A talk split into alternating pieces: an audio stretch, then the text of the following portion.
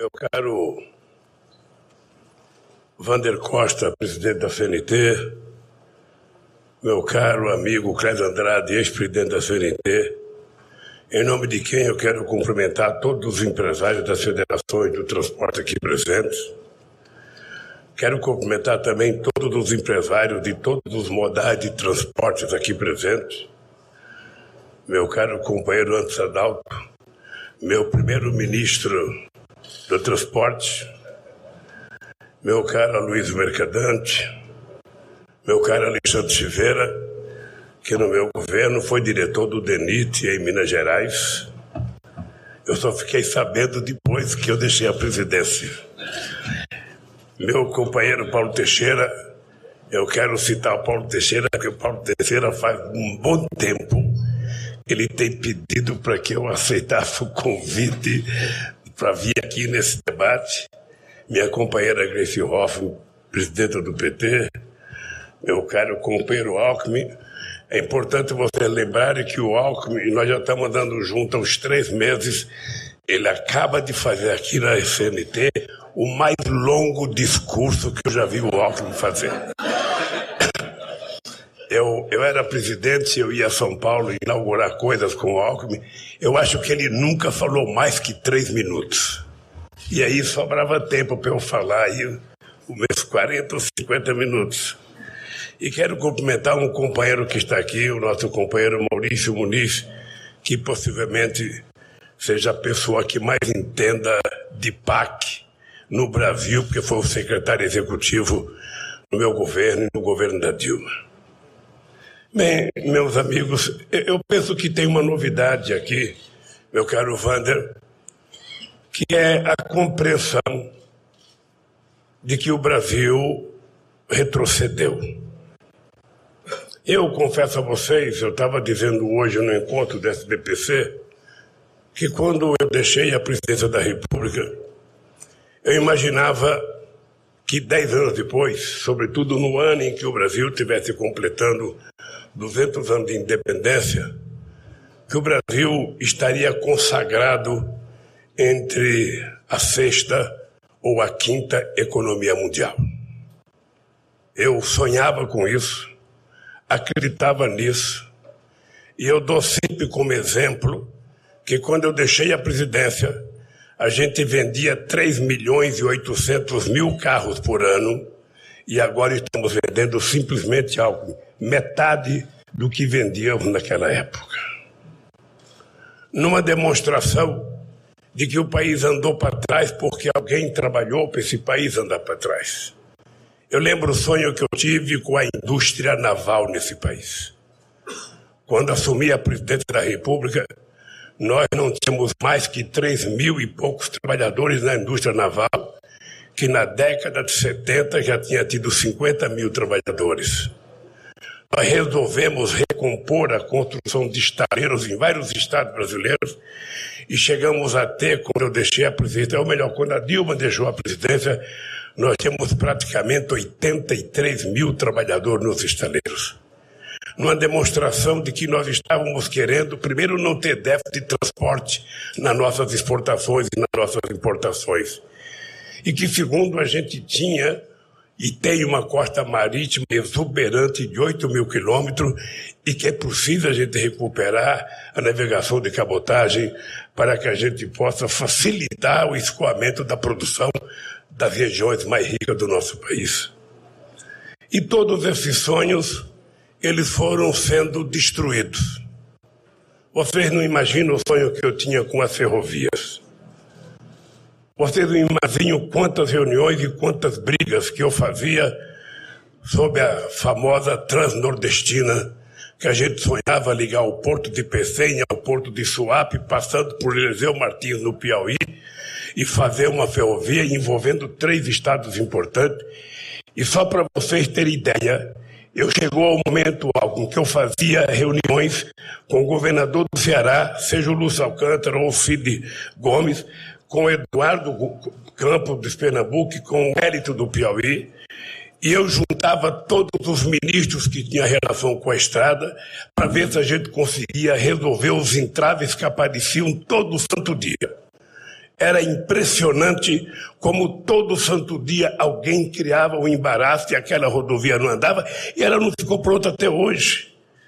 E o projeto original foi mudado porque o dono da ferrovia não quis fazer a ferrovia ligando o Pecém a Suap, ele quer fazer apenas ligando ao porto de Pecém, porque é lá que ele tem mais interesse econômico. Ou seja, que o projeto nacional que a gente tinha pensado e construído e financiado do BNDES simplesmente não foi levado em conta. Agora, graças a Deus, o governador de Pernambuco resolveu, por conta própria, assumir a responsabilidade de construir até o porto de Suape para que a gente tenha mais facilidade de escoamento da produção. Ah, eu imaginava que a gente tivesse feito já mais rapidamente a ferrovia leste-oeste lá na Bahia. Eu lembro que eu fui lançar, lançar o projeto da ferrovia junto com o projeto, sabe, de produção de cacau, de produção ah, de, de, de, óleo de dendê para fazer biodiesel. Eu lembro do sonho que eu tinha com biodiesel e com etanol. O Alckmin é testemunha o que acontecia nesse país em 2007, 2008, 2009, a quantidade de empresários japoneses que vinham para o Brasil preocupados com a produção de etanol, a nossa briga para fazer com que a indústria automobilística aceitasse colocar 100% de álcool, 50% da quantidade. Já estava provado que você poderia manusear o motor do carro de qualquer quantidade de, de óleo. Eu alimentei o sonho de que o Brasil seria um grande exportador de biodiesel para o mundo. Sonhei, eu fui inaugurar uma plantação de palma no estado do Pará, mais de 3 mil hectares de terra plantada entre, entre, Portugal e o Brasil para que a gente pudesse exportar biodiesel. E a gente ainda hoje percebe que a gente não está utilizando a quantidade de biodiesel que a gente poderia utilizar. Lamentavelmente, a gente não conseguiu fazer os avanços que a gente pensava em fazer. A indústria naval acabou, a ferrovia andou menos do que deveria andar, as rodovias, pelos mapas da construção, andaram menos do que deveria andar, e nós vamos ter que começar, não tudo de novo, mas vamos ter que começar como se fosse um posto de gasolina. O país está sob nova administração. E falo isso com muito orgulho, porque vocês vão ter uma surpresa nesse país. Primeiro, eu queria dizer para vocês uma coisa. Eu não acredito que a gente consiga fazer tudo o que a gente tem que fazer se não tiver as três palavras que eu acho mágica para um gestor público: credibilidade, estabilidade e previsibilidade. Primeiro, porque as pessoas que compõem a sociedade têm que acreditar naquilo que o governante está falando. Segundo, que as pessoas têm que ter certeza de que há estabilidade política, estabilidade econômica e estabilidade jurídica para que as coisas que sejam discutidas possam acontecer. E quarto, você não pode ser pego de surpresa a cada dia que você levanta com a notícia diferente daquilo que foi acordado. Por isso que eu considero essas três palavras mágicas. E quero dizer para vocês: o Brasil, pela primeira vez na história do Brasil, eu vou repetir esse chavão, pela primeira vez na história do Brasil, vocês têm a possibilidade de ter dirigindo esse país duas das mais belas experiências da administração desse país. Um homem que administrou o Estado mais rico e mais populoso da nação por 24 anos, e por 16 anos, e ainda de sobra foi vice seis anos. Tá? Então é uma experiência acumulada de 16 anos de gestão de São Paulo junto com a gestão de um presidente que teve o privilégio de viver o melhor momento de crescimento e de inclusão social nesse país. Essas duas experiências estão se juntando. E o gesto que eu fiz ao Alckmin e o gesto que o Alckmin fez aceitando o gesto que eu fiz para ele é a demonstração de que tanto ele como eu estamos dispostos a não cometer erro nesse país e a não excluir ninguém da participação da discussão, da elaboração e da execução das coisas que esse país tem que ser feito. Lamentavelmente, nós ainda temos entraves tributários. Eu não tinha nem barba ainda quando qualquer discussão que se fazia se falava de política tributária algo. Eu teve um tempo que sonhei, Clévio. Eu, em abril de 2007, eu levei ao Congresso Nacional uma proposta de política tributária.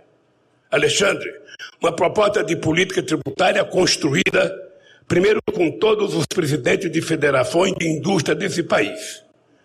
Segundo, com todas as lideranças políticas do Congresso Nacional. Depois, com todos os partidos políticos e mais com as centrais sindicais. Quando eu entreguei esse projeto de reforma tributária no Congresso Nacional, mais ainda com os 27 governadores do Estado, quando eu levei a proposta de política tributária para o Congresso Nacional, eu achei que ia ser votada como aquelas votações de prestação de conta no sindicato. Quem é a favor fica como está, quem é contra levanta a mão. Ou seja, a verdade é que quando se escolheu o relator, que foi o Sandro Mabel, a política tributária não mandou. E até hoje não aconteceu nada com a política tributária. Eu não sei se a gente tem que continuar falando em reforma tributária, que é uma coisa muito complexa. Quem sabe a gente pega os pontos cruciais e ponto por ponto a gente consiga fazer com que aconteça no Brasil um modelo de tributação que a gente possa satisfazer a todas as pessoas, tanto a quem produz como a quem consome, para que a gente deixe de utilizar a política tributária como um pretexto sempre para a gente não fazer as coisas. A segunda coisa que nós temos que fazer é tentar fazer com que o projeto atenda os interesses da nação. Eu estou aqui numa reunião com empresários. E eu disse ao, ao, ao Wander se em algum momento a gente vai ter que sentar para a gente discutir nessa reunião chique de empresários do sistema de transporte brasileiro, nós vamos ter que discutir a questão dos motoristas autônomos. Como é que a gente os convida a participar desse processo de crescimento e de enriquecimento, sabe, em igualdade de condições, para que eles se sintam co-participantes disso. E eu acho que vocês terão pela primeira vez duas pessoas na presidência. Primeiro, que gostam de conversar. Eu a gosto. Eu dou uma boiada para não entrar numa conversa, mas dou dez boiadas para não sair dessa conversa. E nós vamos ter que encontrar, nós não temos muito tempo. Eu não precisaria estar voltando a ser candidato a presidente da República. Clédio, você é um homem que faz pesquisa. E toda pesquisa que você faz aparece o Lula como o melhor presidente da história desse país. Eu então poderia ficar, sabe, tirando proveito dos louros que a sociedade brasileira me deu. Mas eu não posso compreender como é que esse país continua pequeno, sabe, no século XXI. Como é que esse país deixa de crescer e regride um país que era a menina dos olhos de todo o planeta Terra? Nunca esse país foi respeitado na América Latina, na América do Sul, na África, na China, na Rússia, na Índia, na Alemanha, na França, na Itália. Ou seja, esse país era quase como se fosse um motivo de orgulho, sabe, na sua relação internacional. Vocês se lembram que quando nós chegamos à presidência, a gente tinha um fluxo na balança comercial de menos de 100 bilhões de dólares. Vocês se lembram que quando nós acordamos 100 bilhões de dólares, o Furlan colocou um container pendurado no, no, num trator lá na frente do ministério.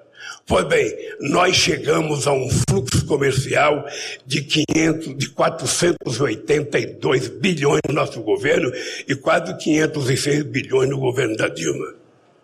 E agora a gente regrediu. O mundo está comprando menos e nós estamos vendendo menos. Nós que tínhamos um PIB industrial de 30% do PIB era industrial, nós caímos para 11 e agora estamos chegando possivelmente a menos que 10. E a indústria automobilística, que significava 23% do PIB industrial, vai chegar agora, Luiz Mercadante, a apenas 7%. Olha, como é que pode um país que tem 220 milhões de habitantes, que tem fronteira com quase todos os países da América do Sul, fronteira seca, um país que tem um potencial extraordinário de exportar para essas regiões manufaturados, coisas com valor agregado, um país que tem um continente africano à nossa inteira disposição, porque a fronteira nossa com a África é o Oceano Atlântico. E a gente fica paralisado. Eu, quando chamei o Furlan para ser ministro da Indústria e Comércio, eu falei, Furlan, eu não quero um ministro burocrata, eu quero um mascate. A ideia de mascate que eu tinha era aquele cidadão que chegava na arcada da gente com uma sacola com um monte de pano embaixo do braço, batendo palmo, enganava a mãe da gente e vendia uma peça de pano. Eu falava, eu quero você assim. Eu quero que você viaje o mundo vendendo as coisas que esse país produz. Vendendo sapato, vendendo meia, vendendo roupa, vendendo terno, vendendo carro, vendendo tudo. Não é apenas vender minério de ferro. Não é apenas tirar o nosso minério e exportar sem que a gente deixe nenhum produto com valor agregado aqui dentro. Eu fui com o Rogério inaugurar a pedra fundamental de uma ferrovia ligando Marabá ao Porto de Belém. Cavamos um buraco, enfiamos um projeto, cobrimos o buraco, eu virei as costas, não aconteceu nada. Ele morreu e eu acho que está lá ainda, nós vamos ter que retirar aquilo para tentar reconstruir. Então eu quero dizer para vocês, eu quero que você, Vander, guarde isso. Porque vocês terão duas pessoas governando esse país com a disposição de fazer em quatro anos, possivelmente mais do que se pudesse fazer em 10, 15 ou 20 anos. Porque o Brasil não pode esperar. Nós temos, inclusive, que tirar proveito da chamada crise internacional para que a gente coloque o Brasil como solução para quem está em crise. A China está em crise com os Estados Unidos, vamos nos colocar à disposição da China para enfrentar os Estados Unidos. Os Estados Unidos estão tá em crise, vamos nos colocar ao lado dos Estados Unidos para enfrentar a China. Ou seja, o Brasil tem que tirar proveito do seu potencial. O Brasil tem que tirar proveito de ser um país que não tem contencioso internacional para que a gente produza, escoa essa produção e para que a gente possa transformar esse país rico. Termino dizendo para vocês: o Estado tem um papel preponderante. Eu não defendo o Estado empresário, eu defendo o Estado indutor. E para a gente saber que o Estado tem que induzir, quando houve a quebra do Lehman Brothers, quem interveio, você viu como eu estou chique, falei a palavra interveio em outro tempo eu falava interviu. Então, quem interveio para que a gente consertasse foi o governo americano. Se ele não colocasse trilhões e trilhões de dólares, não teria resolvido a quebra do sistema financeiro.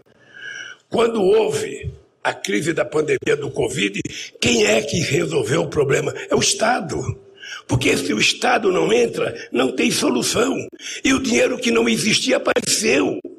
Ora, se nós quisermos fazer com que esse país tenha a infraestrutura que ele precisa para dar o salto de qualidade que todos nós sonhamos, nós temos que fazer o dinheiro aparecer. E o dinheiro existe. Eu posso dizer para vocês que o dinheiro existe. O dinheiro, o tesouro tem dinheiro.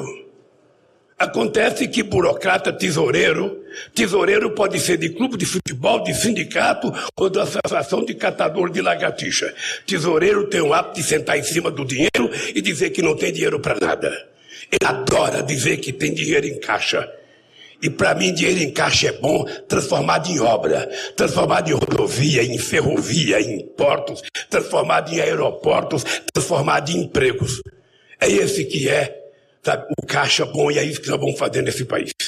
Esperem que vocês vão ter grande e boa surpresa com o que vai acontecer nos próximos quatro anos no Brasil. Obrigado, Wander.